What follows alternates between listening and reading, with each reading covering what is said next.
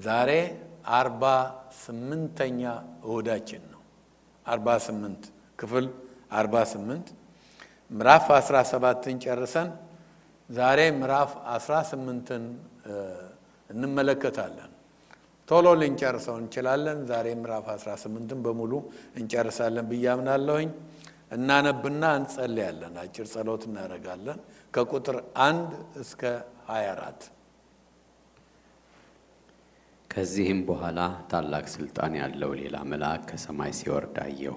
ከክብሩም የተነሳ ምድር በራች፣ በብርቱም ድምፅ ታላቂቱ ባቢሎን ወደቀች ወደቀች፣ የአጋንንትም ማደሪያ ሆነች፣ የርኩሳንም መናፍስት ሁሉ መጠጊያ፣ የርኩሳንና የተጠሉ ወፎች ሁሉ መጠጊያ ሆነች። አሕዛብ ሁሉ ከዝሙቷ ቁጣ ወይን ጠጅ የተነሳ ወድቀዋልና፣ የምድርም ነገሥታት ከእርሷ ጋር ሴሰኑ።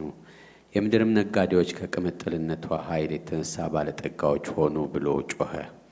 ከሰማይ ሌላ ድምፅ ሰማሁ እንዲህ ሲል፣ ሕዝቤ ሆይ በኀጢአቷ እንዳትተባበሩ ከመቅሰፍቷም እንዳትቀበሉ ከእርሷ ዘንድ ውጡ። ኀጢአቷ እስከ ሰማይ ድረስ ደርሷልና እግዚአብሔርም አመፃዋን አሰበ። እርሷ እንደ ሰጠች መጠን ብድራት መልሱላት፣ እንደ ሥራዋም ሁለት እጥፍ ደርቡባት። በቀላቀለችው ጽዋ ሁለት እጥፍ አድርጋችሁ ቀላቅሉባት። ራሷን እንዳከበረችና እንደ ተቀማጠለች ልክ ስቃይና ሐዘን ስጧት። በልቧ ንግሥት ሆኜ ይቀመጣለሁ፣ ባልቴትም አልሆንም፣ ሐዘንም ከቶ አላይም ስላለች፣ ስለዚህ በአንድ ቀን ሞትና ሐዘንም ራብም የሆኑ መቅሰፍቶቿ ይመጣሉ፣ በእሳትም ትቃጠላለች። የሚፈርድባት እግዚአብሔር ብርቱ ነውና። ከእርሷም ጋር የሴሰኑና የተቀማጠሉ የምድር ነገሥታት የመቃጠሏን ጢስ ሲያዩ ስለ እርሷ ዋይ ዋይ እያሉ ያለቅሳሉ። ስቃይዋንም ከመፍራት የተነሳ በሩቅ ቆመው አንቺ ታላቂቱ ከተማ ብርቲቱም ከተማ ባቢሎን ወዮልሽ ወዮልሽ፣ በአንድ ሰዓት ፍርድሽ ደርሷልና እያሉ ይናገራሉ። የመርከባቸውንም ጭነት ከእንግዲህ ወዲህ የሚገዛ የለምና የምድር ነጋዴዎች ያለቅሱላታል፣ ያዝኑላትማል። ጭነትም ወርቅና ብር የከበረም ድንጋይ እንቁም ቀጭንም ተልባ እግር ቀይም ሐርም ሐምራዊም ልብስ የሚሸትም እንጨት ሁሉ ከዝሆን ጥርስም የተሠራ ዕቃ ሁሉ እጅግም ከከበረ እንጨት ከናስም ከብረትም ከእብነ በረድም የተሠራ ዕቃ ሁሉ። ቀረፋም ቅመምም የሚቃጠልም ሽቱ ቅባትም ዕጣንም የወይንም ጠጅም ዘይትም የተሰለቀ ዱቄትም የስንዴም ከብትም በግም ፈረስም ሰረገላም ባሪያዎችም የሰዎችም ነፍሳት ነው። ነፍስሽም የጎመጀችው ፍሬ ከአንቺ ዘንድ አልፏል። የሚቀማጠልና የሚያጌጥም ነገር ሁሉ ጠፍቶብሻል። ሰዎችም ከእንግዲህ ወዲህ ከቶ አያገኟቸውም። እነዚህን የነገዱ በእርሷም ባለ ጠጋዎች የሆኑት እያለቀሱና እያዘኑ በቀጭን ተልባ እግርና በቀይ ሐምራዊም ልብስ ለተጎናጸፈች በወርቅና በከበረ ድንጋይም በዕንቁም ለተሸለመች ለታላቂቱ ከተማ ወዮላት ወዮላት፣ ይህን የሚያህል ታላቅ ባለጠግነት በአንድ ሰዓት ጠፍቷልና እያሉ ስቃዋን ከመፍራት የተነሳ በሩቅ ይቆማሉ። የመርከብም መሪ ሁሉ በመርከብም ወደ ማናቸውም ስፍራ የሚሄድ ሁሉ መርከበኞችም ከባህርም የሚጠቀሙ ሁሉ በሩቅ ቆሙ። የመቃጠሏንም ጢስ ባዩ ጊዜ ታላቂቱን ከተማ የምትመስላት ምን ከተማ ነበረች እያሉ ጮኹ። በራሳቸውም ላይ ትቢያ ነስንሰው እያለቀሱና እያዘኑ በባህር መርከቦች ያሏቸውን ሁሉ ከባለጠግነቷ የተነሳ ባለጠጋዎች ላደረገች ለታላቂቱ ከተማ ወዮላት ወዮላት በአንድ ሰዓት ጠፍታለችና እያሉ ጮኹ። ሰማይ ሆይ ቅዱሳን ሐዋርያት ነቢያትም ሆይ በእርሷ ላይ ደስ ይበላችሁ፣ እግዚአብሔር ፈርዶላችኋልና። አንድ ብርቱም መልአክ ትልቅን ወፍጮ የሚመስልን ድንጋይ አንስቶ ወደ ባህር ወረወረው፣ እንዲህ ሲል ታላቂቱ ከተማ ባቢሎን እንዲህ ተገፍታ ትወድቃለች፣ ከእንግዲህም ወዲህ ከቶ አትገኝም። በገና የሚመቱና የሚዘምሩም ድምፅ፣ እምቢልታና መለከትን የሚነፋ ድምፅ ከእንግዲህ ወዲህ በአንቺ ውስጥ ከቶ አይሰማም። የእጅ ጥበብ ሁሉ አንድ ብልሃተኛ እንኳን ከእንግዲህ ወዲህ በአንቺ ውስጥ ከቶ አይገኝም። የወፍጮ ድምፅም ከእንግዲህ ወዲህ በአንቺ ውስጥ ከቶ አይሰማም። የመብራትንም ብርሃን ከእንግዲህ ወዲህ በአንቺ ውስጥ ከቶ አይበራም። የሙሽራና የሙሽራይቱም ድምፅ ከእንግዲህ ወዲህ በአንቺ ውስጥ ከቶ አይሰማም። ነጋዴዎችሽ የምድር መኳንንት ነበሩና በአስማትሽም አሕዛብ ሁሉ ስተዋልና በእርሷም ውስጥ ነቢያትና የቅዱሳን ደም በምድር የታረዱ ሁሉ ደም ተገኘባት። ጸልያለን። እግዚአብሔር ሆይ ሁላችንም በፊትህ ነን። ከእግሮች ስር ሆነን የአፍህን ቃል ልንሰማ፣ ልንማር፣ ልናስተውልም የአንተ እርዳታ ያስፈልገናል። ጌታ ሆይ በመንፈስ ቅዱስ እያንዳንዳችን ቃልህን መማር እንድንችል እንድትረዳን የምናገረውን የሚያደምጡትንም እግዚአብሔር ሆይ ማገናኘት የምትችል ይህንን ሰዓት መቆጣጠር የምትችል አንተ ነህና ጊዜውን ለአንተ እንሰጣለን። ሀሳብን የሚበትን ነገር ሁሉ በጌታ በኢየሱስ ክርስቶስ ስም በዚህን ሰዓት የተረገመ ይሁን። ጌታ ሆይ ቃልህን በጥሞና ማድመጥ እንድንችል አድምጠንም ደግሞ ለትምህርታችን እንዲሆንልን ለጥቅማችን እንዲሆንልን እንድትረዳ እንጸልያለሁኝ። በኢየሱስ ክርስቶስ ስም አሜን። ዋናው የራእይ ሀሳብ የመከራው ዘመን እንዳበቃ በትምህርታችን ባለፈው ጊዜ ነግሬያቸዋለሁኝ።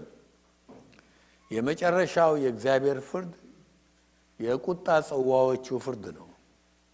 የቁጣ ጽዋዎቹ ፍርድ ምዕራፍ አስራ ስድስት ላይ አልቋል። ስንጨርስ ቁጥር 21 ላይ የመጨረሻው ሰባተኛው ጽዋ ፈሶ ምዕራፍ 16ን ስንደመድም ክሮኖሎጂካሊ ከሄድን እንደነገርኳችሁ በቀጥታ ዘለን መሄድ ያለብን ምዕራፍ 19 ቁጥር 11 ላይ ነው። የሚቀረው ከዚህ ወዲህ የጌታችን የኢየሱስ ክርስቶስ መምጣት ወደዚህ ምድር መምጣትና የአርማጌዶን ጦርነትን መርቶ ድል አድርጎ ሐሰተኛው ነቢይ ሐሰተኛው ክርስቶስ ታስረው ወደ እሳቱ ባህር ሲጣሉ ዲያብሎስ ለሺህ ዓመት የሚገባበት እስር ቤት ገብተው ወህኒው ገብቶ ጌታ ኢየሱስ ክርስቶስ ለአንድ ሺህ ዓመት የዳዊት ዙፋን ላይ ቁጭ ብሎ ከኢየሩሳሌም ዓለምን መግዛቱ እኛም አብረነው ስለምንመጣ ከእሱ ጋር ሆነን ንጉሠ ነገሥቱን እያከበርን እያገለገልን በዚህ ምድር ላይ አንድ ሺህ ዓመት እንደምናሳልፍ ከዛ በኋላ የሚቀሩ ጥቂት ነገሮች አለን፣ እንደርሳለን። ከነጭው ዙፋን ፍርድ በኋላ አዲሲቷ ኢየሩሳሌም ከሰማይ ትመጣለች። ይህች ዓለም ተጠቅልላ ታልፋለች፣ ትጠፋለች። እኛ ወደዛች ወደ ኢየሩሳሌም ሽግግር እናደርጋለን። የተፈረደባቸውም ሁሉ ዲያብሎስ ጋራ በዘላለም ለዘላለም በሲኦል በእሳት ባህር ጊዜያቸውን ሲያጠፉ ደግሞ የክርስቶስ የሆኑት በሙሉ በኢየሩሳሌም ከክርስቶስ ጋር ለዘላለም ይኖራሉ። የሚቀጥለው እንግዲህ ልክ ከ16 ጀምሮ ከቁጥር 21 ጀምሮ ምዕራፍ 16 ከቁጥር 21 ጀምሮ መሄድ ያለብን ምዕራፍ 19 ቁጥር 11 ላይ ነው። ግን ሶስተኛው እረፍት ራእይ ውስጥ ኢንተርቫሎች አሉ። ሶስት ብለናል። ሶስተኛው እረፍት ስለመጣ ዞር ብሎ ሌሎች ነገሮችን ያብራራልን ጀመረ ዮሐንስ። በዛ መሰረት ነው ምዕራፍ 17 ምዕራፍ 18ን የምናየው። ባለፈው ሳምንት ያለፈው ሳምንት ትምህርት አልነበረም። ምናልባትም ኦንላይን የምትመለከቱን ያለፈው ሳምንት ትምህርት የት ገባ የምትሉ ካላችሁ ኤሌክትሪክ ትንሽ ኃይሉ አጥሮ ተበላሽቶ ስለነበረ ኢንተርኔታችን ሁሉ ደካማ ስለነበረ ያለፈው ሳምንት ይህንን ክፍል አልተማርንም። ዛሬ ነው እየቀጠልን ያለ ነው። ባለፈው ጊዜ ስንማር ባለፈው ሳምንት ስል የወዲያኛው ማለቴን አስታውሱ። ጥናታችን ምዕራፍ 17 ላይ የባቢሎን ፍርድ ነበረ። ባቢሎን እንዴት እንደተፈረደባት ሁለት አይነት ባቢሎኖች አሉ። ምዕራፍ 17ም ላይ የባቢሎንን ፍርድ ነው ያየነው። ምዕራፍ 18ም ላይ የምናየው የባቢሎንን ፍርድ ነው። ሁለት ባቢሎን አሉ። ምዕራፍ 17 ላይ ያየናት ባቢሎን religious ባቢሎን፣ ecumenical ባቢሎን ከሁሉ ያጠራቀመች፣ ecclesiastical ባቢሎን እቺን ነው በሃይማኖት ስም ሌሎችን ሃይማኖቶች ሁሉ አንድ ላይ አድርጋ በመከራው ዘመን ለዚህ ለሐሰተኛው ክርስቶስ ሰዎች በሃይማኖት ስም እንዲገዙ ታድርግ ስለነበረችው የሃይማኖት ድርጅት ነው የተነጋገር ነው። የሃይማኖት ድርጅት ነች። ይሄ ደግሞ አስቀድሞ የነበረ ለረጅም ጊዜ ከባቤል ግንብ ጀምሮ እግዚአብሔርን መፍራት ቆሞ እግዚአብሔርን ማምለክ ቀርቶ ጣዖት እንዲመለክ ያደረገች ነች። ባቢሎን ለዓለም ይሄን ሁሉ ነገር ያስተማረች ነች። ከዛ በኋላ ይሄ ዓለማዊ የሆነ system የባቢሎን ነገር በዓለም ላይ አለ። ምዕራፍ 17 ላይ የምናየው ያ ሲፈረድበት ነው። system ኡ ሲጠፋ ነው ያየነው።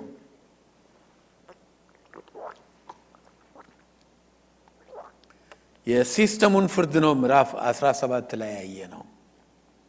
አንዳንዶች ይህችን ባቢሎን ባለፈው ጊዜ ያየናትን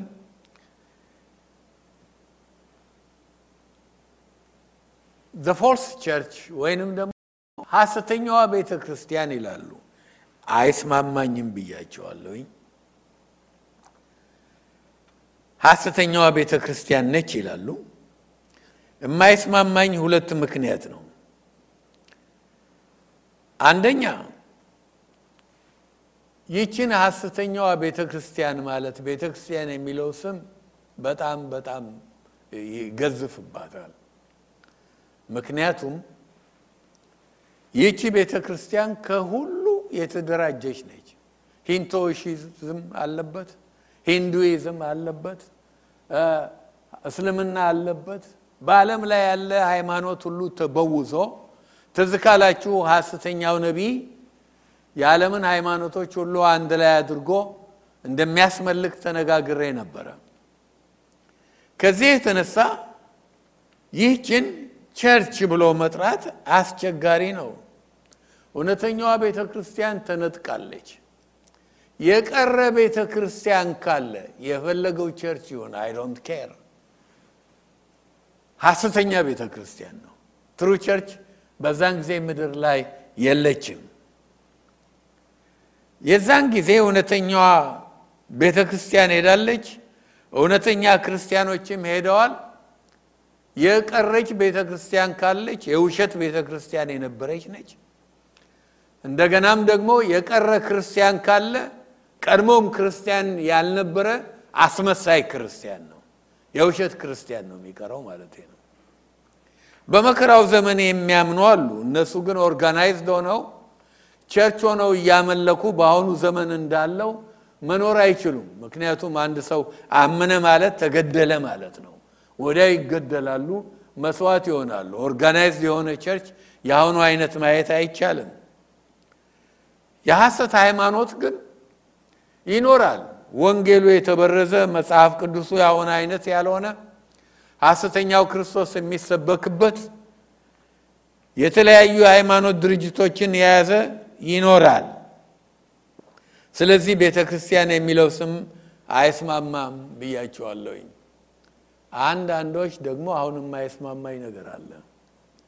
በአሁኑ ዘመን ካሉት ቤተ እምነቶች አንዷን ይመርጡና ያው በአሁኑ ጊዜ ብዙ አይነት አሉ። የሚመስል ነገር ያላቸው የሚያስመስሉ፣ የሚደባልቁ፣ የሚሸቅጡ መመለክ ያለበትን ትተው የማይሆን ነገር የሚያመልኩ አሉ። ስለዚህም ካሉት ቤተ እምነቶች መካከል ይህቺ ነች ብለው ይጠቁማሉ።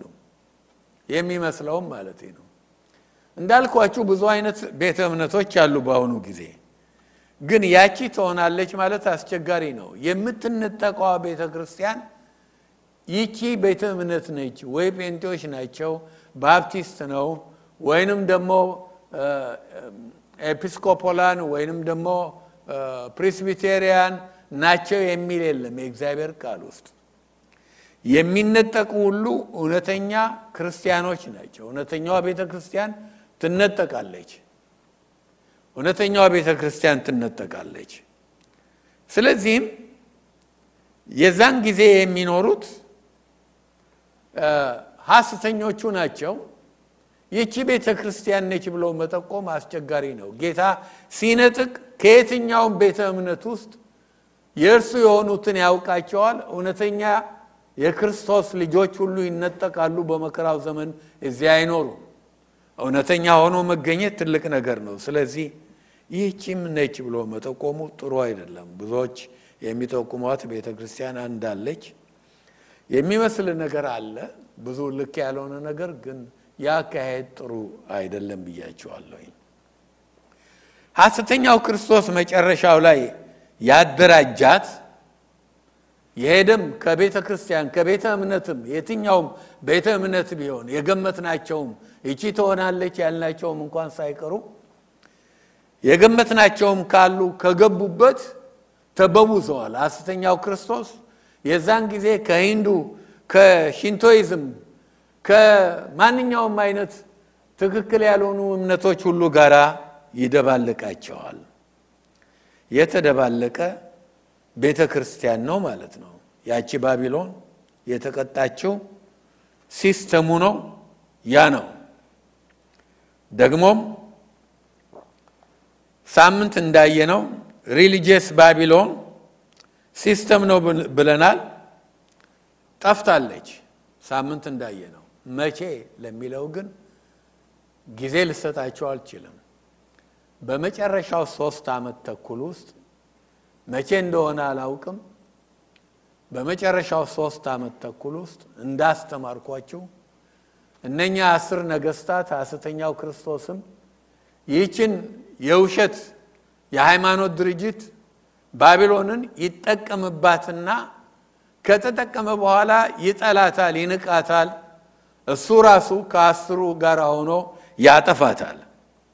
መቼ እንደሆነ አናውቅም።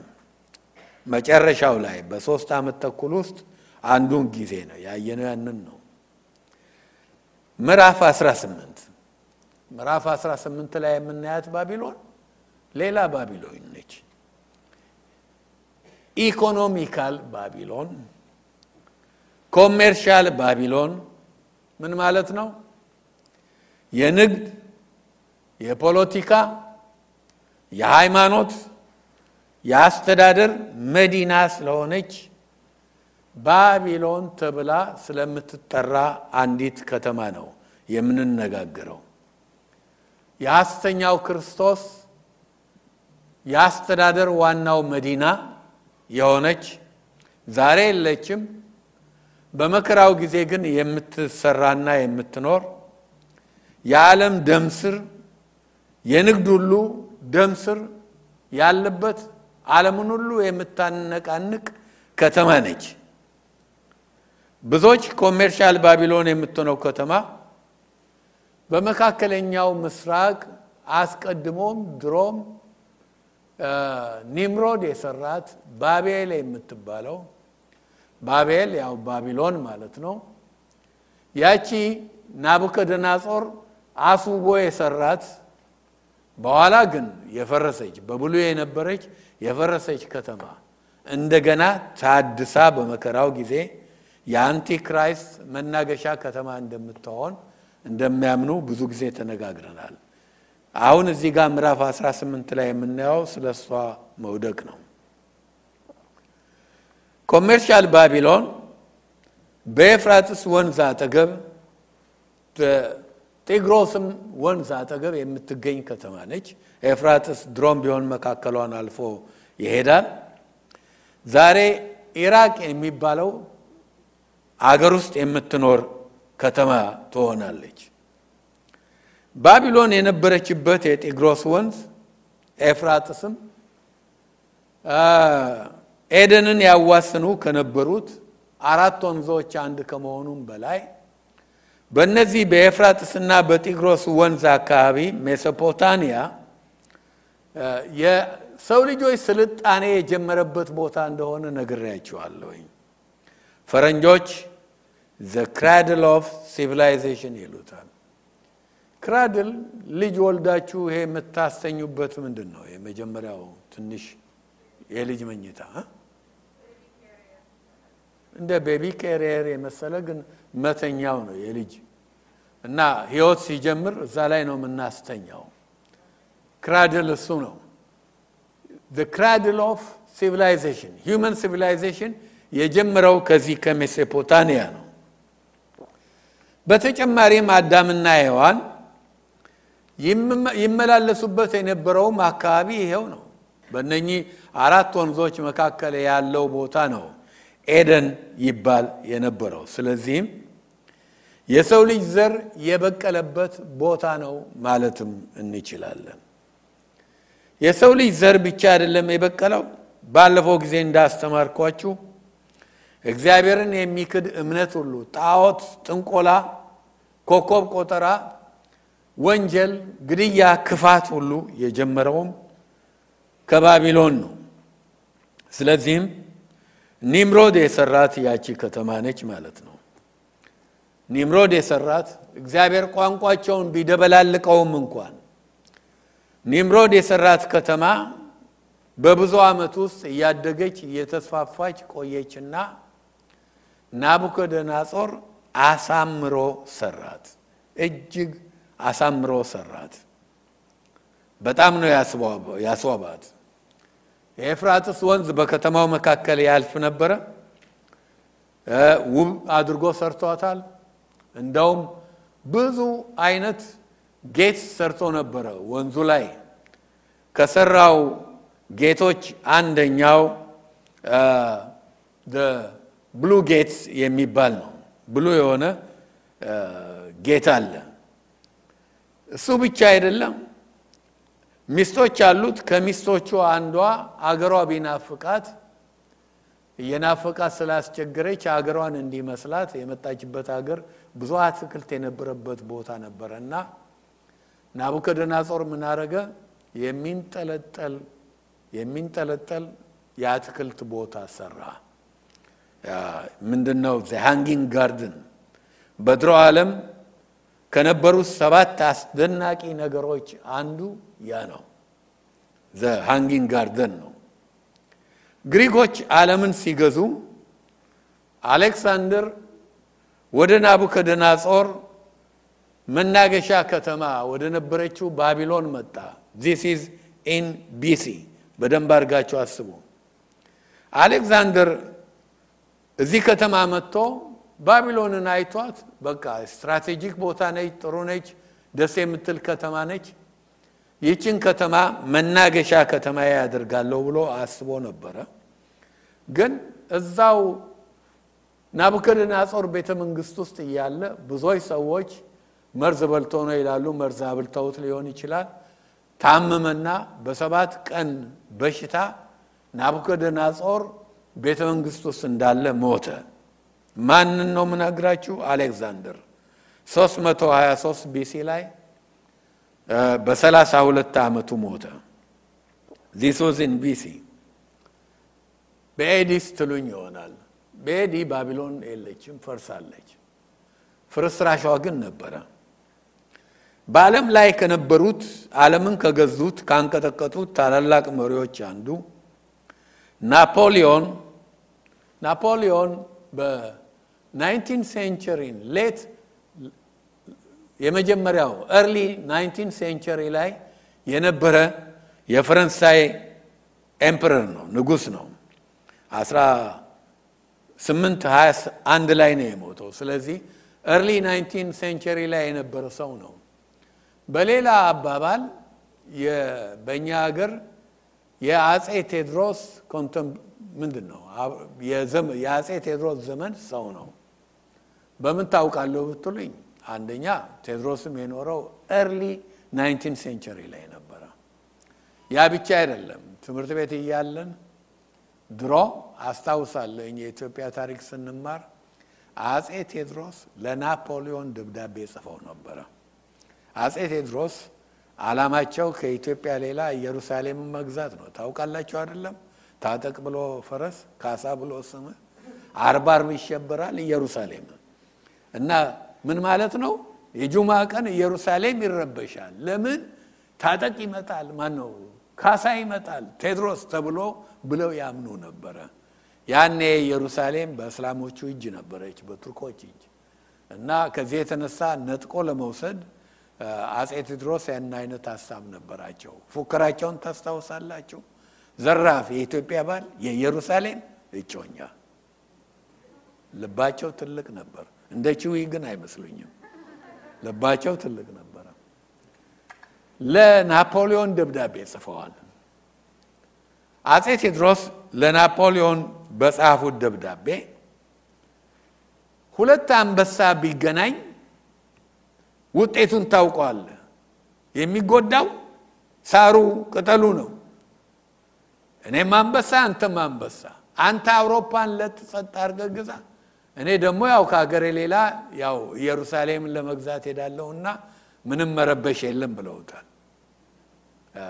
አለማየሁ teacher አለማየሁ እንዳስተማሩኝ እሱ አይደለም ድሮ ከየት እንዳገኘው source ኡን እስካሁን ድረስ አላገኘውም። ምናልባት teacher አለማየሁ ብዙ ብዙ አስደናቂ ነገር ኢትዮጵያን የሚወድ አስተማሪ ነበረኝ።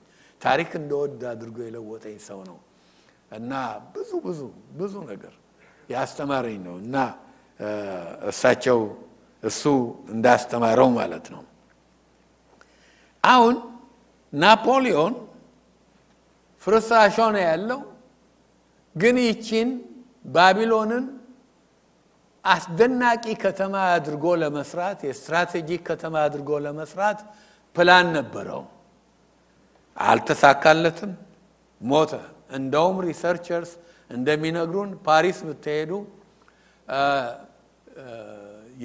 የፈረንሳይ መከላከያ ውስጥ ናፖሊዮን ለባቢሎን ከተማ የነደፈው ንድፍ ወይንም ደግሞ ፕላን አለ ይባላል እስከ ዛሬ ድረስ። በቅርቡ ደግሞ ሌትሊ ማለት ነው አሁን በቅርቡ ካሉት ነገስታት ውስጥ እንደምታውቁት እዛው ባቢሎን የነበረችበትን ሀገር የሚገዛ እኔ አዲሱ ናቡከደነጾር ነኝ ብሎ ራሱን የሾመ ማን ይመስላችኋል? ሳዳም ሁሴን ባቢሎንን ለመስራት እንደገና በነበረችበት ክብሯ ለመስራት ብዙ ሙከራ አድርገዋል። ብዙ ሚሊዮን ብርም አፍሰዋል። እንደውም ሳዳም ከሙከራው አንዱ የታወቀውን ያ gate of Ishtar የሚባል በባቢሎን ከተማ የታወቀ gate ነበረ። ከ blue እብነበረድ የተሰራ ነው። እሱን ሁሉ አሰርቷል። ኬት አግኝቶት ነው ብትሉ ይሄ gate of Ishtar ኢሽታር ማነች? በነገራችን ላይ ታውቃላችሁ። ሴሚራሚስን ነግሬአችኋለሁኝ። ተሙዝ የሚባል ልጅ ያላት እናትና ልጁ ብዙ የጣዖት አምልኮ ለዓለም ያስተማሩ እዛው ሜሶፖታሚያ north ሜሶፖታሚያ ስትሄዱ የሴሚራሚስ ስም ወደ ኢሽታር ይለወጣል። ልጁ ግን ስሙ ያው ተሙዝ ነው። ከዚህ በፊት ነግራችኋለሁኝ። አሁን ያንን ጌት ቆፍረው የሚያወጡት አግኝተውት አውጥተውት ስለነበረ ጀርመኖች አውጥተው በርሊን ከተማ ይገኛል። በርሊን ውስጥ ሙዚየም ውስጥ አለ። ሳዳም ይሄንን ስለሚያውቅ ብዙ ሰዎች ጠርቶ ፕላን አሰርቶ ያን ሁሉ ጌቱን አሰርቷል። የሳዳ ማነው የናቡከደነጾርን ቤተ መንግስት ለማሰራት ሁሉ ሙከራ አድርገዋል። ይሄ እሱ ሳዳም ያደረገው ነገር ነው። እንደው ሳዳም ናቡከደነጾር ነኝ ብሎ ስለሚል ናቡከደነጾር የሚጠላቸውን ሁሉ ይጠላ ነበር። ናቡከደነጾር አይሁዶችን ይጠላል። ሳዳም ሁሴንም አይሁዶችን ይጠላ ነበር። የናቡከደነጾርን መንግስት ያፈረሰ ማን ነው ብትሉ ከባቢሎን ቀጥሎ የዓለም መንግስት የሆነ ሜዶ ፔርሺያ ነው። ከዚህ የተነሳ ሳዳም ቂም አልረሳም፣ ፔርሺያንንም ይጠላ ነበረ። እንደውም አጎቱ የባግዳድ ከተማ ከንቲባ የነበረ አንድ የጻፈው ጽሑፍ አለ። ሳዳም ከጥላቻው የተነሳ ያንን ጽሑፍ አባስቶ ብዙ ቦታ ረጭቶት ነበረ። ያ ጽሑፍ ምን ይላል? እግዚአብሔር መፍጠር የማይገባው ሶስት ነገሮች አሉ ይላል። ሊፈጥራቸው የማይገቡ የነበሩ እነኚህም ደግሞ አንደኛ Persians Iranian ማለት ነው፣ ሁለተኛ Jews፣ ሶስተኛ ዝንብ ይላል። ከእነኚህም ጋር እኮ ጦርነት አድርገዋል። አይሁዶችን ስለሚጠላ ሊያጠፋቸው ኒውክሌር ለመስራት እንደውም አሜሪካኖች ሁሉ እኮ ሊሄዱ የቻሉት ይህንን ምንድን ነው ይህንን mass destruction ን መሳሪያ ይሰራል ብሎ ነው አይደለም። እና አንድ የኒውክሌር ጣቢያ ሲያሰራ እስራኤሎች መጥተው አጠፉበት። ለእነሱ የተጠነሰሰ መሆኑ ስለሚያውቁ በጣም ይጠላቸዋል። የ Desert Storm ጊዜ ስንቶቻችሁ ታስታውሳላችሁ? ወደ ኢየሩሳሌም እስከ ሚሳይል መላኩን ታውቃላችሁ። ይጠላቸዋል። ያን አድርጓል። ፔርሺያንስ ስለጠላቸው ከኢራን ጋር ትልቅ ጦርነት እንደነበረው ታስታውሳላችሁ። ተዋግተዋል። ለረጅም ጊዜ ነው የተዋጉት። አልተሳካለትም እንጂ ሙከራ አድርጓል። እግዚአብሔር ሊፈጥራቸው አይገባም ብሎ ዝንብን ግን አልሞከረም። ቢሞክር እንዴት ጥሩ ነበር። የዚህ አይነት ሰው ነው ማለት ነው።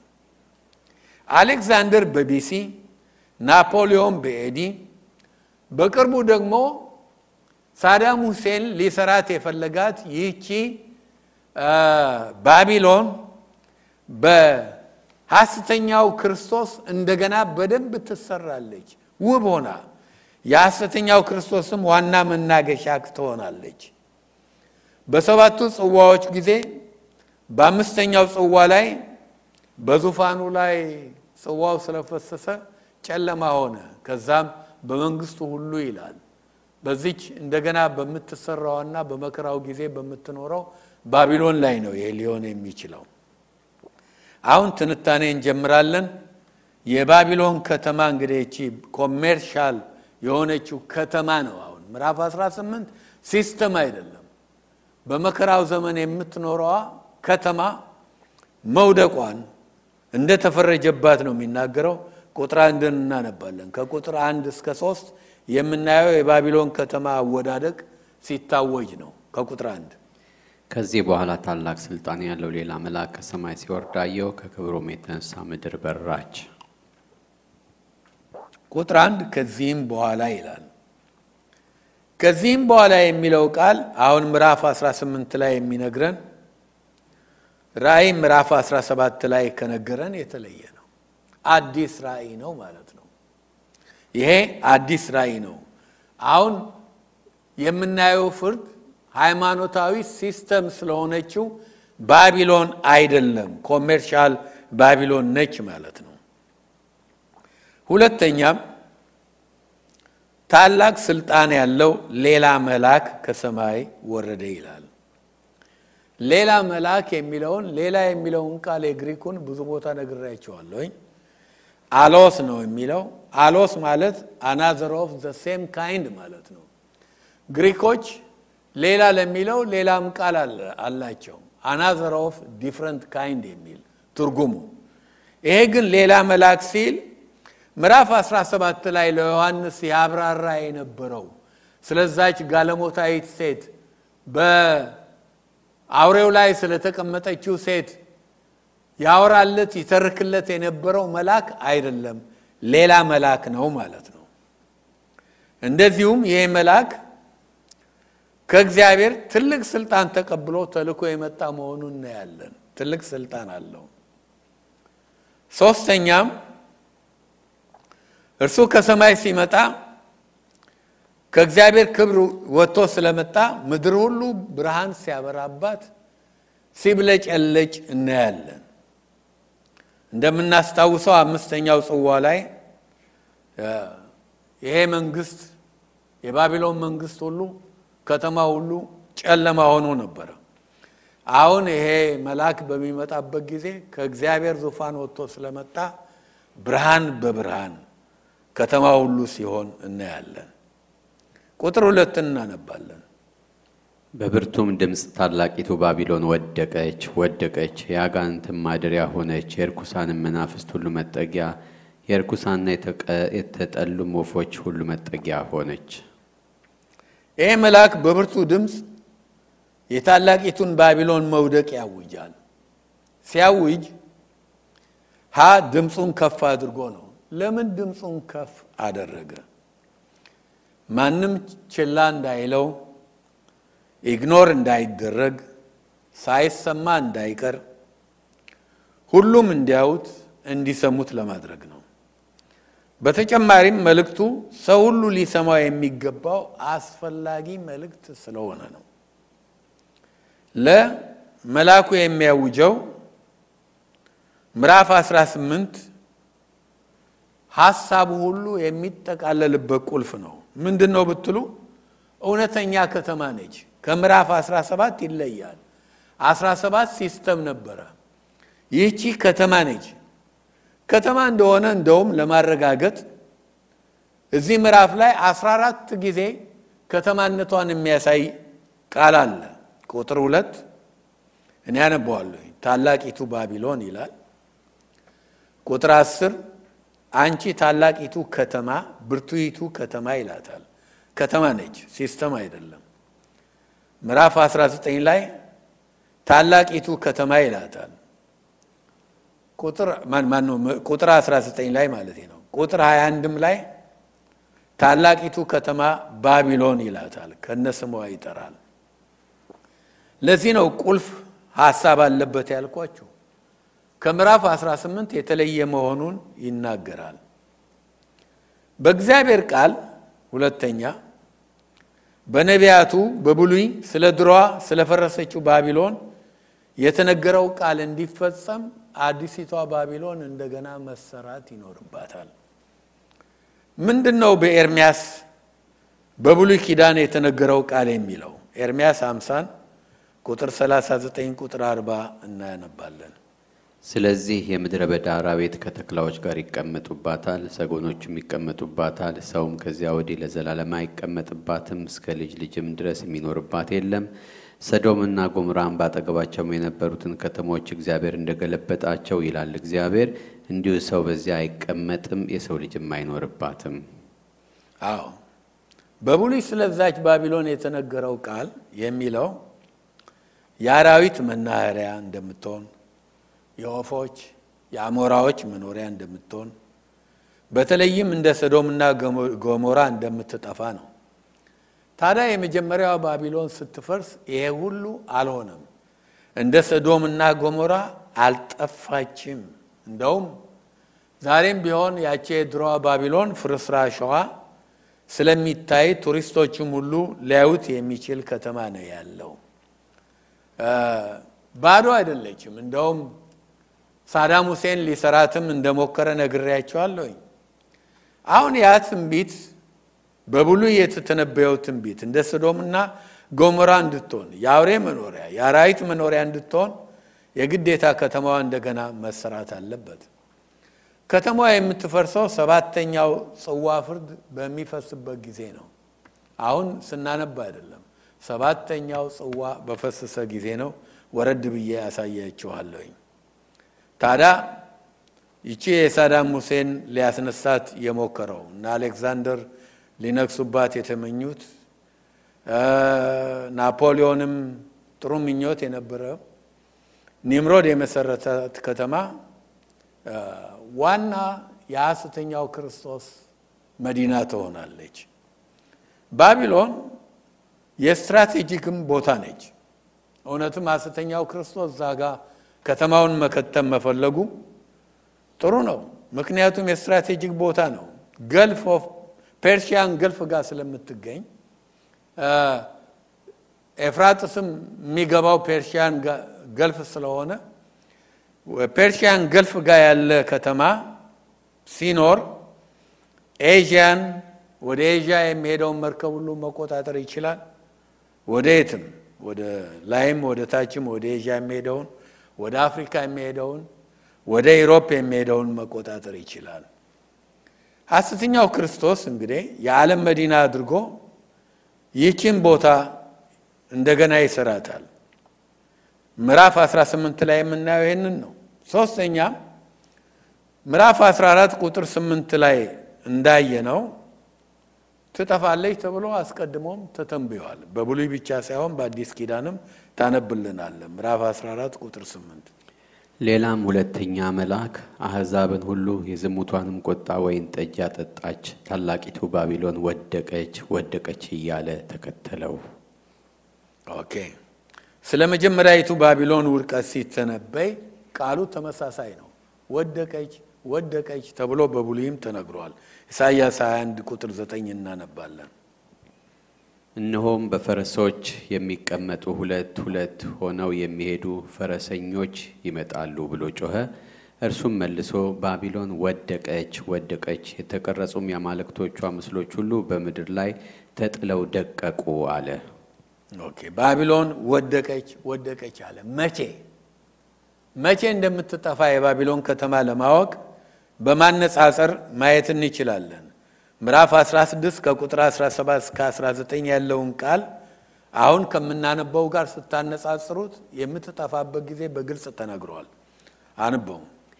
ሰባተኛውም ጽዋውን በአየር ውስጥ አፈሰሰ፣ ከመቅደሱም ውስጥ ተፈጽሟል የሚል ታላቅ ድምፅ ከዙፋኑ ወጣ። መብረቅና ድምፅም ነጎድጓድም ሆኑ፣ ትልቅም የምድር መናወጥ ሆነ። ሰው በምድር ከተፈጠረ ጀምሮ እንዲህ ያለ ታላቅ መናወጥ ከቶ አልነበረም፣ ከሁሉ በለጠ። ታላቂቱም ከተማ በሰዎች ተከፋፈለች፣ የአሕዛብም ከተማዎች ወደቁ። ታላቂቱም ባቢሎን የብርቱ ቁጣ ወይን ጠጅ የሞላበት ጽዋ እንዲሰጣት በእግዚአብሔር ፊት ታሰበች። መቼ ነው ታሰበች የሚለው? ሰባተኛው ጽዋ በፈሰሰ ጊዜ ነው። ስለዚህ የምትጠፋው ሰባተኛው ጽዋ በሚፈስበት ጊዜ ነው። አራተኛ የአጋንንት የርኩሳን መናፍስት የተጠሉ ወፎች ሁሉ መኖሪያ ሆነች ይላል። የወደቁ መላእክት ሁሉ የሚኖሩባት ነው።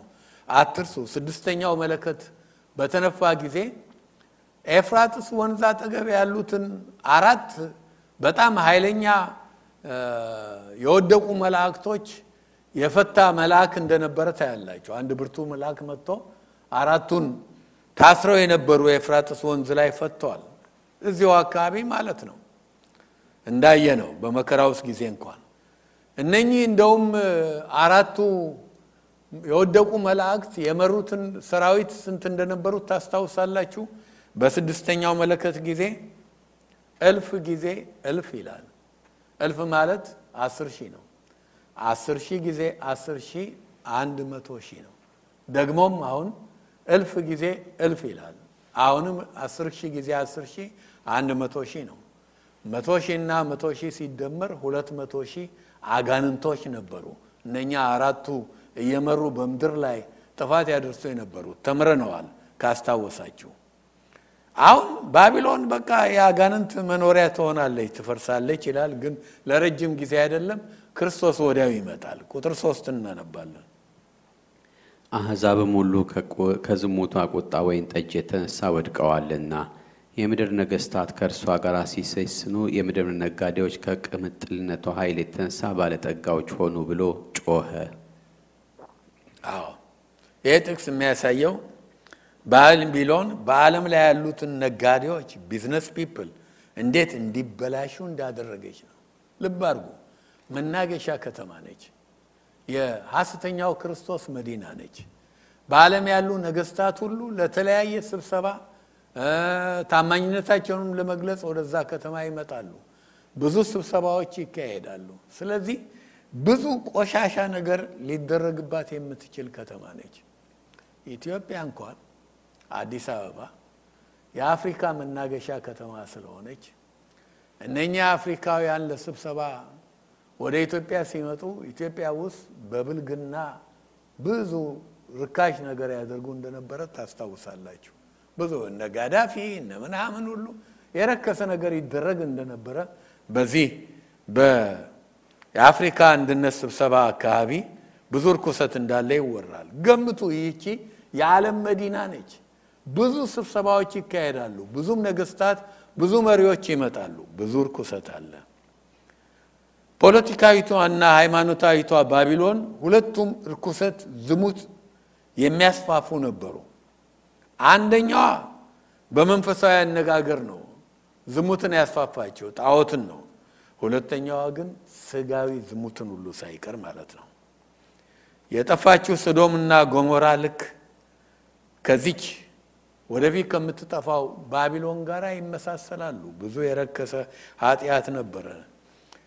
በሰዶም የነበረውን ኃጢአት ልዘረዝርላችሁ አይገባም። ብዙ ማየት ትችላላችሁ። እነ ማን ነው ተነጥቀው እስኪወጡ ድረስ ግብረ ሶዶማውያን ነበሩ።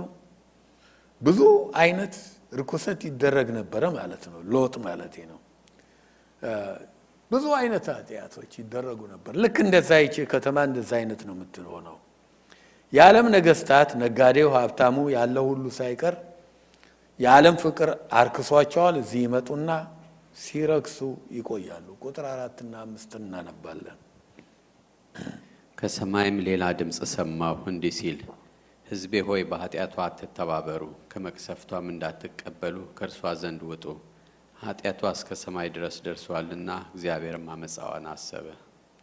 አሁንም በግሪክ ቃሉ አሎስ ነው፣ ሌላ መልአክ ነው ይናገራል። ሕዝቤ ሆይ ከኃጢአቷ እንዳትተባበሩ ከመቅሰፍቷም እንዳትቀበሉ ከእርሷ ዘንድ ውጡ።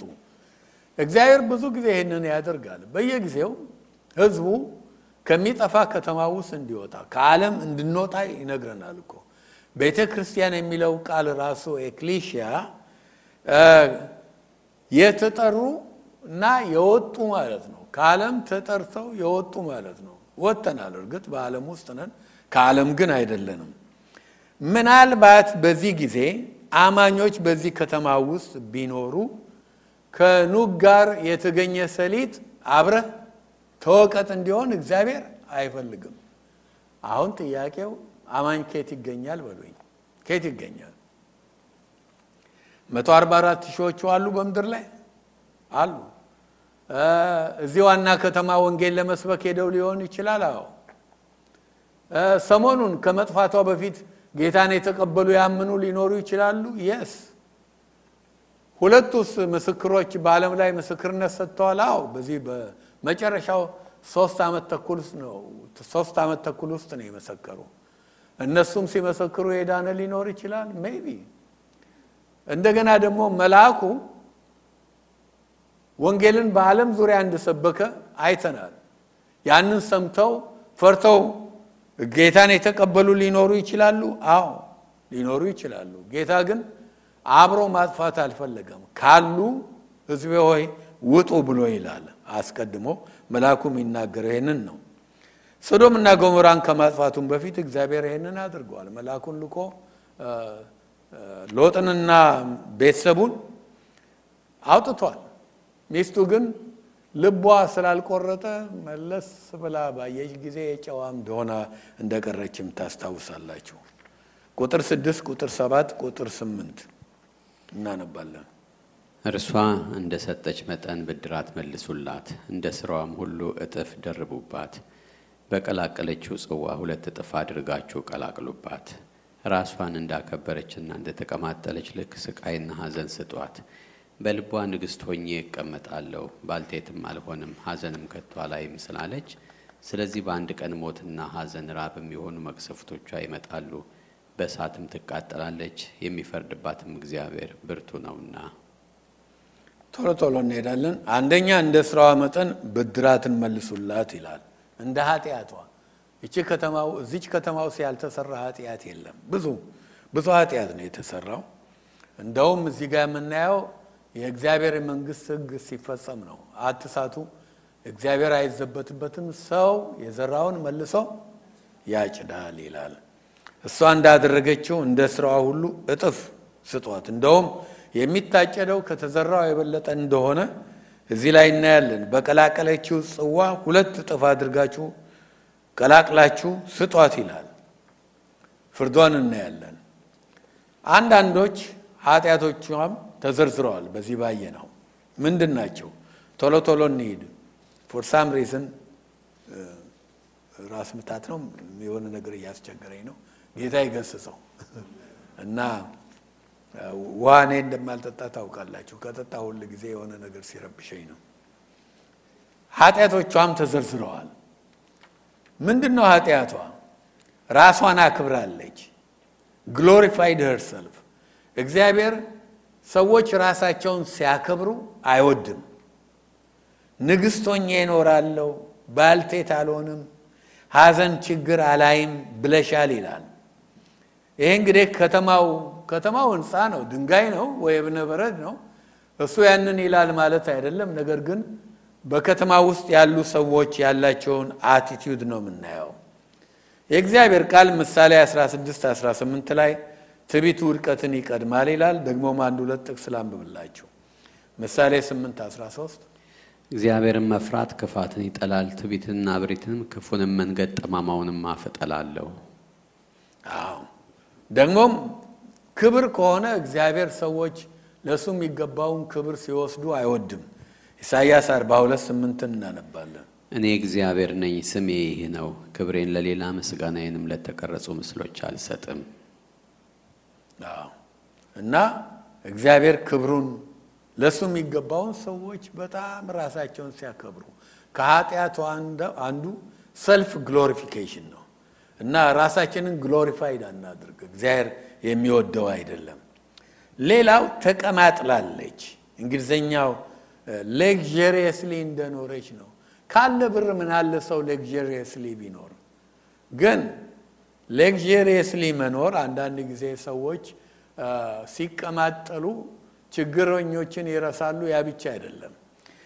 ግሪኩ ሀሳብ የሚሰጠው ሴሰኝነትን እንደሚያመጣ ነው። luxurious ደግሞም ከእውነት ነው፣ ምቾት ነው። ሰዎች ኃጢአትን እንዲጎነጩ የሚያደርግ ምቾት ነው። አይደለም እንዴ? የቸገረው ኃጢአት ይሰራል። ሌላ ሊሰርቅ ይችል ይሆናል እንጂ እሱም ኃጢአት ነው። ይሄ የቅንጦት ኃጢአት ነው። የሴሰኝነት፣ ዳንስ፣ ጭፈራው፣ ይሄ ምናምኑ መዳራቱ ኃጢአቷ ይሄ ነበረ። ሌላው ትምክህት ነው። ንግሥት ነኝ አለ። ሐዘን አላይም። እንደ የዓለም መዲና wow እንደኛ ያለ እኮ ማንም የለም ይባባላሉ። ቁጥር ስምንት ላይ እናነባለን። ቁጥር ስምንት ስምንትን አነበብን። ዘጠኝ ነው ስምንትን አነበብን። okay አዎ ቁጥር ስምንት ላይ ሶስተኛ በራብ በሐዘን በመቅሰፍት በእሳት አቃጥሎ ያጠፋታል ይላል። እሷ ግን አልፈልግም ከፍርዱ ማነው ከዚህ ሁሉ እኔ ነፃ ነኝ ባልቴት አልሆንም ትል ነበረ። የእግዚአብሔር ቃል ዕብራውያን 10 31 ላይ በሕያው እግዚአብሔር እጅ መውደቅ እጅግ የሚያስፈራ ነው ይላል። ያኔ የደረሰባት አሁን ከቁጥር እስከ ዘጠኝና አስር እናነባለን። ከእርሷም ጋር የሴሰኑ የተቀማጠሉ የምድር ነገሥታት የመቃጠሏን ጤስ ሲያዩ ስለ እርሷ ዋይ ዋይ እያሉ ያለቅሳሉ። ስቃይዋንም ከመፍራት የተነሳ በሩቅ ቆመው አንቺ ታላቂቱ ከተማ ብርቱይቱም ከተማ ባቢሎን ወዮልሽ ወዮልሽ በአንድ ሰዓት ፍርድሽ ደርሷልና እያሉ ይናገራሉ። በጣም የሚያሳዝን ነው። ከተማይቱ ስትጠፋ የዓለም ሕዝብ እንዴት react እንዳደረገ ነው አሁን የምታዩት። ባቢሎን ስትወድቅ የዓለም ኢኮኖሚ system ሁሉ ነው የሚወድቀው። stock market stock ያላችሁ stock market ሁሉ ይወድቃል። የዛን ጊዜ ግን ወዲያው ጌታ ይመጣል። ጊዜ የለም በሉኝ እንጂ የሀብታሞች stock ሁሉ ይወድቃል። እንዴት ኒውዮርክ አይደለም እንዴ ዋናው የ stock market ሁሉ ይሆናል። በመከራ ጊዜ ግን ኒውዮርክ አይደለም stock market ሁሉ ዋናው ገበያ እዛ ነው። ፋሽን ሁሉ የሚወዱ ሰዎች የዛን ጊዜ ያዝናሉ። ለምን ብትሉ የፋሽን ዋና ከተማ የዛን ጊዜ ፓሪስ አይደለችም፣ ባቢሎን ነች። የሁሉ ነገር መዲና፣ ሁሉ ነገር በቃ ይወድቃል። ስለዚህ ነገስታት ሁሉ አዘኑ።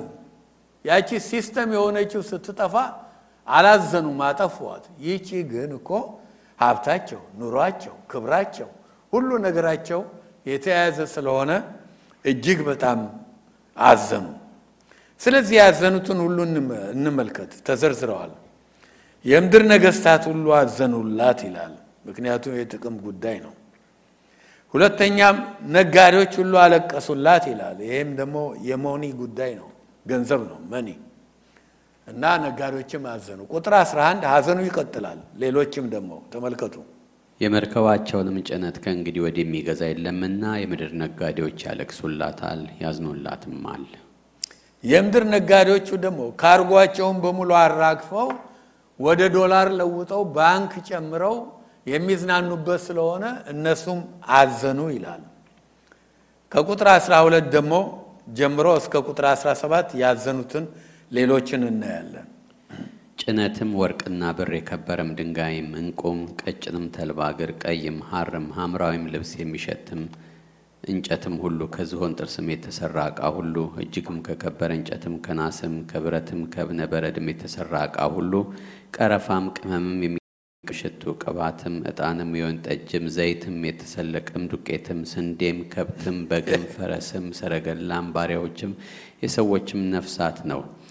ነፍስሽም የጎመጀችው ፍሬ ከአንቺ ዘንድ አልፏል። የሚቀማጠልና የሚያጌጥም ነገር ሁሉ ጠፍቶብሻል። ሰዎችም ከእንግዲህ ወዲህ ከቶ አያገኟቸውም። እነዚህን የነገዱ በእርሷም ባለ ጠጋዎች የሆኑት እያለቀሱና እያዘኑ በቀጭን ተልባ እግርና በቀይ ሐምራዊ ልብስ ለተጎናጸፈች በወርቅና በከበረ ድንጋይም በዕንቁም ለተሸለመች ለታላቂቱ ከተማ ወዮላት ወዮላት፣ ይህንም ያህል ታላቅ ባለጠግነት በአንድ ሰዓት ጠፍቷልና እያሉ ስቃዋን ከመፍራት የተነሳ በሩቅ ይቆማሉ። የመርከብም መሪ ሁሉ በመርከብም ወደ ማናቸውም ስፍራ የሚሄድ ሁሉ መርከበኞችም ከባህርም የሚጠቀሙ ሁሉ በሩቅ ቆሙ። ይኸው ተመልከቱ፣ አዘኑ ቀጠለ። እነማን አዘኑ? ጥቅማቸው የተነካውን እስቲ እንዘርዝር። የወርቅና የብር ነጋዴዎች አቤት ምን ይሁኑ! ቀጭን ተልባ፣ ቀይ ሐር፣ ሐምራዊ ልብስ፣ ልዩ ልዩ ፋሽን እየሰሩ ዓለምን የሚያሳብዱ ነጋዴዎች ያቺ ከተማ ጠፋች፣ አዘኑ። የሰንደል ነጋዴዎች አይታቸዋል። የሚነድ እንጨት የሚሸት እንጨት ማለት ሰንደል ነው አይደለም? የሰንደል ነጋዴዎች ሁሉ ከዝሆን ጥርስ የተሰራ ውድ ዕቃ ሻጮች ሁሉ ያዘኑት አቤት አዘንተኞች። ከእንጨት ከናስ ከብረት ከእብነበረድ የተሰሩ ልዩ ልዩ ዕቃ የሚሸጡ ሁሉ አዘኑ፣ ተቀመጡ። የቅመም ነጋዴዎች የቀረ ነጋዴ ያለ አይመስለኝም። የሚቃጠልም ሽቱ ምንድን ነው? የሚቃጠል ሽቱ ዕጣን፣ ብርጉድ የነጋዴው አይነት ብዙ ነው። ይህን ይህን የሚሸጡ በሙሉ ማለት ነው። እያጨሱ የሚጨስና የሚነድ ነገር የሚሸጡ በሙሉ የቅባት ነጋዴዎች ጉድ ፈላባቸው። ሰው ሁሉ ይሄ ከየት እንደተገዛ ታውቂያለሽ? ይሄ ወይ አውቀሻል? ይሄ የተገዛው እኮ ከባቢሎን ነው፣ ውድ ነገር ነው። ግዢ ይሉ የነበሩ ሁሉ ማለት ነው። በዛ ጊዜ እኛ የለንም። ለምሳሌ ነው። እርስ በርሳቸው እንዲህ ይኮሩ ነበር። ከዛ የሚመጣው ይሄ ዕቃ ከየት እንደመጣ ታውቂያለሽ? ከባቢሎን እኮ። የቅባት ነጋዴዎች፣ ዘይት ነጋዴዎች፣ ዱቄት ነጋዴዎች፣ ስንዴ ነጋዴዎች፣ አቤት አቤት፣ ከብት ነጋዴዎች፣ በግ ነጋዴዎች፣ ፈረስ ነጋዴዎች፣ ሰረገላ ነጋዴዎች፣ ባሪያም ነጋዴዎች፣ ሰው የሚነግዱ ማለት ነው ወይ ይሄ ባሪያ የሚለው በአሁኑ ጊዜ እንኳን ብዙ ባሪያዎች አሜሪካንም እየተሸጡ እንደሆነ ታውቃላችሁ። በአካል አይደለም የሚሸጡት፣ ሴክስ ስሌቭስ የሚባሉ አሉ አይደለም? ብዙ አውሮፓና እንትን ህፃናት ልጆችን ሁሉ ይዘርፉና እነኚህ ወንጀለኞች ይሸጧቸዋል። እና በጣም ቆሻሻ ነገር ይካሄዳል። እነኚህ ሁሉ ግን ነጋዴ የተባለ ሁሉ ሲያዝን ታያላችሁ። ሙሾቸውን ደግሞ ቁጥር 14 15 ላይ እናያለን። አንብበነዋል። ሙሾ ነው ያወጡት። መርከበኞቹም በሩቅ ቆመው ጭሷን እያዩ ከተማዋ ስትቃጠል በጣም አዝነው ሲያዝኑ እናያለን። ቁጥር 18 የሚቃጠለንም ጢስ ባዩ ጊዜ ታላቂቱን ከተማ የምትመስላት ምን ከተማ ነበረች እያሉ ጮኹ።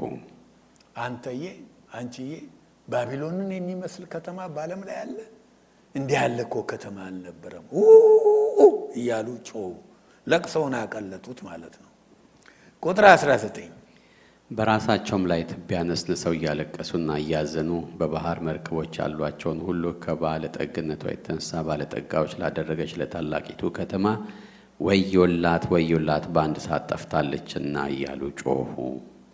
በአጭር ጊዜ እኮ በአንድ ሰዓት ማለት ወዲያው በቃ እፍ ብላ ጠፋች እያሉ ሁሉም በቃ አለቀሱላት። ወዮ ወዮ ይህን ሁሉ ያደረገች ከተማ ያቺ ዝነኛ ከተማ ብለው አዘኑላት ይላል። ቁጥር ሀያን እናነባለን። ሰማይ ሆይ ቅዱሳን ሐዋርያት ነቢያትም ሆይ በእርሷ ላይ ደስ ይበላችሁ፣ እግዚአብሔር ፈርዶላችኋልና። አሁን የተለየ ሴንታ ያላችሁ በምድር ላይ ሰው ሁሉ አዘነ። ነጋዴው ምኑ ምኑ ሁሉ ቅመም ነጋዴው ምንም የቀረ የለም። ሰማይ ላይ ግን ነገሩ የተገላቢጦች ነው። ምንድን ነው የሚለው? ደስ ይበላችሁ እግዚአብሔር ፈርዷል በዚች ከተማ ላይ ተባባሉ። ስለ ኃጢአቷ፣ ስለ ጥጋቧ፣ ስለ ቀጣት ደስ ነው ያላቸው። ሐሰተኛው ክርስቶስ ከዚያች ከተማ ባሳለፈው ውሳኔ በከተማ ውስጥ የተገደሉት በሌሎችም ከተሞች ውስጥ ያሉት ገዳዮች በሙሉ ወይ ሄደው ከዚህ ከተማ ነው ወይ ከዚህ ከተማ በወጣ ትእዛዝ ነው ሲገድሉ የኖሩት። ይሄ አሁን ይቺ ከተማ ጠፍታ ሲያዩ ሰማይ ላይ ፈንጠዝያ በጣም ፈንጠዝያ ነው የሆነው። እንደውም ሐዋርያትና ነቢያት ሁሉ የደስታው ተካፋይ እንዲሆኑ ሲጋበዙ ታያላችሁ። ቁጥር 21 ላይ አንድ symbolic የሆነ ነገር ሲደረግ ታያላችሁ።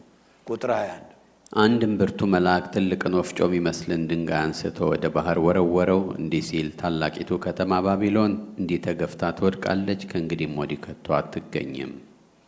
አንዱ መልአክ ምን አደረገ? symbolic የመሰለ ነገር በብሉይ ኪዳን በተለይ የ symbolic ነገር ብዙ ይደረጋል። አጋቦስ ያደረገውን አይታቸዋል። የጳውሎስን መቀነት ወሰደና ይህንን የሚታጠቅ ሰውዬ አይሁዶች እንደዚህ ያስሩታል አለ።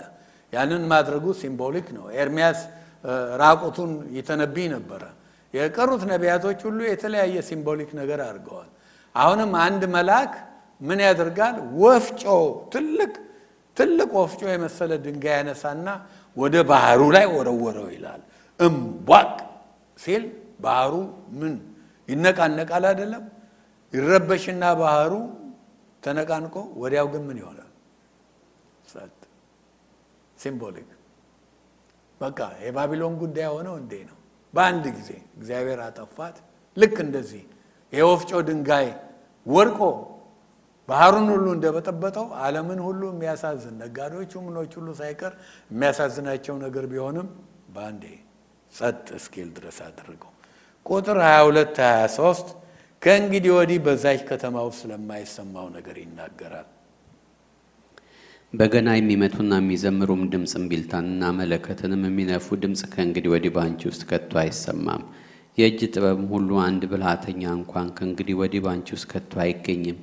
የወፍጮ ድምፅም ከእንግዲህ ወዲህ ባንቺ ውስጥ ከቶ አይሰማም። የመብራትም ብርሃን ከእንግዲህ ወዲህ ባንቺ ውስጥ ከቶ አይበራም። የሙሽራና የሙሽራይቱም ድምፅ ከእንግዲህ ወዲህ ባንቺ ውስጥ ከቶ አይሰማም። ነጋዴዎችሽ የምድር መኳንንት ነበሩና በአስማትሽም አሕዛብ ሁሉ ስተዋልና። የማይሰማውን ድምፅ ተመልከቱ። እዛ ከተማ ውስጥ ከእንግዲህ ይሄ ሁሉ የለም። የሙዚቃ ድምፅ አቤት ሙዚቃው! እዛ ራፐሩ፣ እዚህ ቦታ ምን ይሄ country music ዘማሪው እዚህ ቦታ ልዩ ልዩ ዳንስ፣ ፓርቲ፣ የባንድ ድምፅ፣ የተለያየ ነገር መርከበኛው፣ መሪዎቹ ሁሉ ልክ ቬጋስን ሄዳችሁ አይታችኋል፣ እንዴት እንደምትቀልጥ እንደዛ ነበር። ከእንግዲህ ወዲህ አይሰማም። ስጎን የመብራት ብርሃን ልክ እንደ ቬጋስ ነበረ። neon light በቃ በሚያስደንቅ ሁናቴ ነበረ እዚህ ከተማ ውስጥ ያለ። ከእንግዲህ ወዲህ የለም። ሌላስ ሰርገኞች ሁሉ ሲጋቡ የት እንሄድ ነበር የሚሉት ይመስላቸዋል። ዛሬ ቬጋስ እንደሚሄዱት ብዙዎች እንሂድ እንጂ ባቢሎን ነው የሚባለው። አሁን በዛች ከተማ ውስጥ ሰርገኛ አይመጣም። ሰርጋቸውን እዛ የሚፈጽሙ የለም። ሎጋ ሽቦ የለም። ምንም የለም። የሙሽራ ድምፅ የለም። ጸጥ። ያ ሁሉ ረብሻ ቆመ። ስራስ ስራም የለም። አይታችሁ ከሆነ የ craftsman የእጅ ጥበብ የብልሃተኛ ድምፅ አይሰማም። እኛ ሀገር አሁን politically wrong ሆኗል መሰለኝ። ከተማ ውስጥ የተለያየ ነገር አንዱ ወናፍ ያናፋል፣ አንዱ ቢላ ይቀጠቅጣል። አይደለም እንዴ? እየቀጠቀጡ የሚሰሩ አሉ። የተለያየ አይነት ነገር ብዙ እጅ ጥበብ ያላቸው አሉ የሚሰሩ። አሁን ያ ድምፅ ባቢሎን ውስጥ የለም። እግዚአብሔር ፍርድ ፈርዷል። ኑሮስ አለ በባቢሎን የለም። ከየት አመጣኸው ብትሉኝ የወፍጮ ድምፅ አይሰማም ይላል። ድሮ ይሄ እህል የሚፈጭ ወፍጮ ቤት የለም ነበረ። ሰው ሁሉ ለኑሮው ምንድን ነው የሚያደርገው? እህል እየፈጨ ነው። በጠዋት ይነሱና በሁሉም ቤት ብትሄዱ ወፍጮ ይፈጫሉ። የወፍጮ ድምፅ ኑሮ ማለት ነው። አለበለዚያ እንጀራ የለማ። አሁን በባቢሎን ኑሮም የለም። በባቢሎን ትምህርታችንን ስንጀምር ቅድምን ብያቸዋለሁኝ። ዌብ ስም ሰጥታው ነበር። ይህን cradle የሚለውን የ baby basket ነገር ነው። bassinet ነው የሚባለው የእሱን አይነት ምን ብለናል? ባቢሎን the cradle of human civilization ብለናል። አሁን ግን አያችሁ the grave of human civilization ሁሉ ነገር አለቀ። ቁጥር 24 በእርሷ ውስጥ የነቢያትና የቅዱሳን ደም በምድር የታረዱ ሁሉ ደም ተገኘባት። ነገር ግን ስትጠፋ የሚገርመው ሐሰተኛው ክርስቶስ ብዙ ወንጀል የሰራባት ከተማ ስለሆነ ብዙ ደም አፍሰዋል። ምን ተገኘባት ይላል መረጃ? ብዙ የቅዱሳን ደም ተገኘባት። አሁን ወደ ምዕራፍ 19 የሚቀጥለው ሳምንት እንሄዳለን። ትንሽ በሩጫ ነው የሄድኩት። የቀረባችሁ ነገር ግን የለም። እውነቱን ልንገራችሁ ብዙ ማብራሪያ አላረኩኝም እንጂ በጣም በሚያስገርም መንገድ የመጀመሪያዋን system የሆነችውን ባቢሎን መጥፋት ተመልክተናል። አሁን ደግሞ ከተማዋ የሐሰተኛው ክርስቶስ መናገሻ ከተማ ባቢሎን ትጠፋለች። ምዕራፍ 19 ላይ ጌታ ይመጣል። ግን ከዛ በፊት እስከ ቁጥር 11 ድረስ የምናያቸው ነገሮች አሉ። አስደናቂ ነገሮች አሉ። እንደውም የበጉ ሰርግ የሁሉ ራት የተጠሩ የሚል ብፁዓን ናቸው የሚለውን ቃል ሁሉ የምናገኘው 19 ላይ ነው። አንገቶቻችን ዝቅ አድርገን እንጸለያለን። እግዚአብሔር ሆይ እናመሰግናለን።